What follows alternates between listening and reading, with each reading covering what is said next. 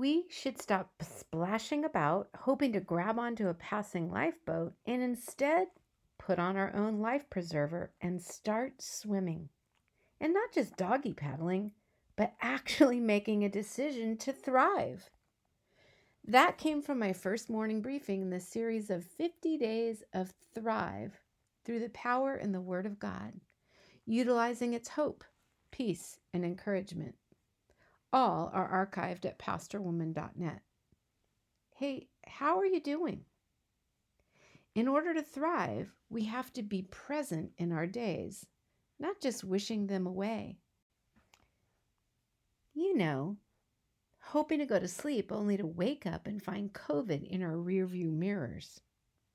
It was a few short weeks after I started Thrive that I began a Thursday morning gathering in a local shopping center parking lot so that folks can drive up, stay in their cars if they wish, or get out and sit in beach chairs, but to come together to thrive. Community is essential to our well being. May I make a bold statement? What we do together on Thursday mornings, all of us need to do, in brief, every single day in order to thrive, in order to flourish. So, what do we do?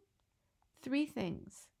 First, we sing a few songs of praise to God to begin, such as this one called Alive and Breathing by Matt Maher.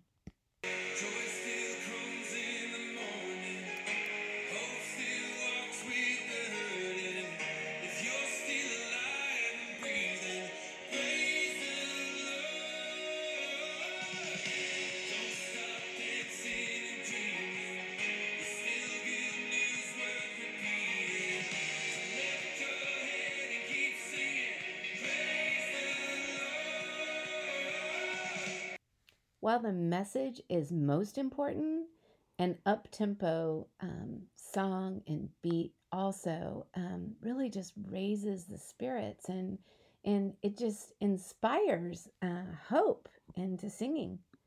So this next song is called "Glorious Day" and it's by Kristian Stanfill and he played it and his band sang it um, at Passion, which is this huge um, gathering of young people, um, multi thousands, and you can feel it in the crowd who's singing with him.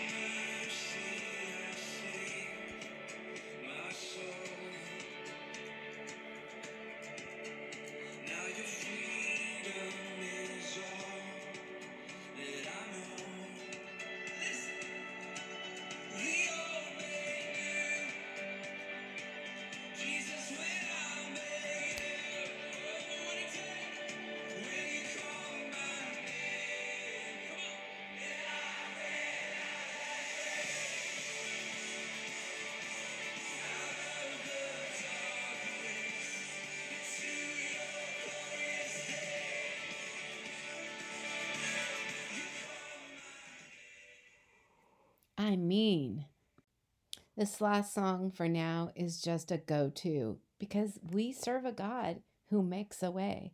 So check it out.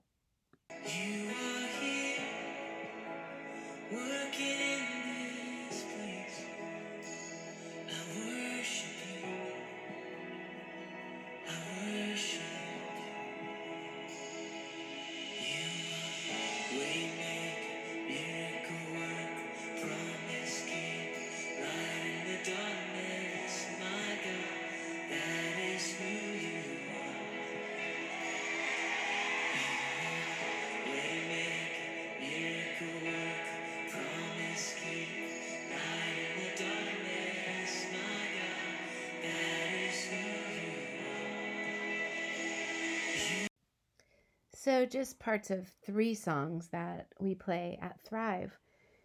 The second thing we do every Thursday that you ought to do in brief is to open the Word of God to extract truth and apply it to your life.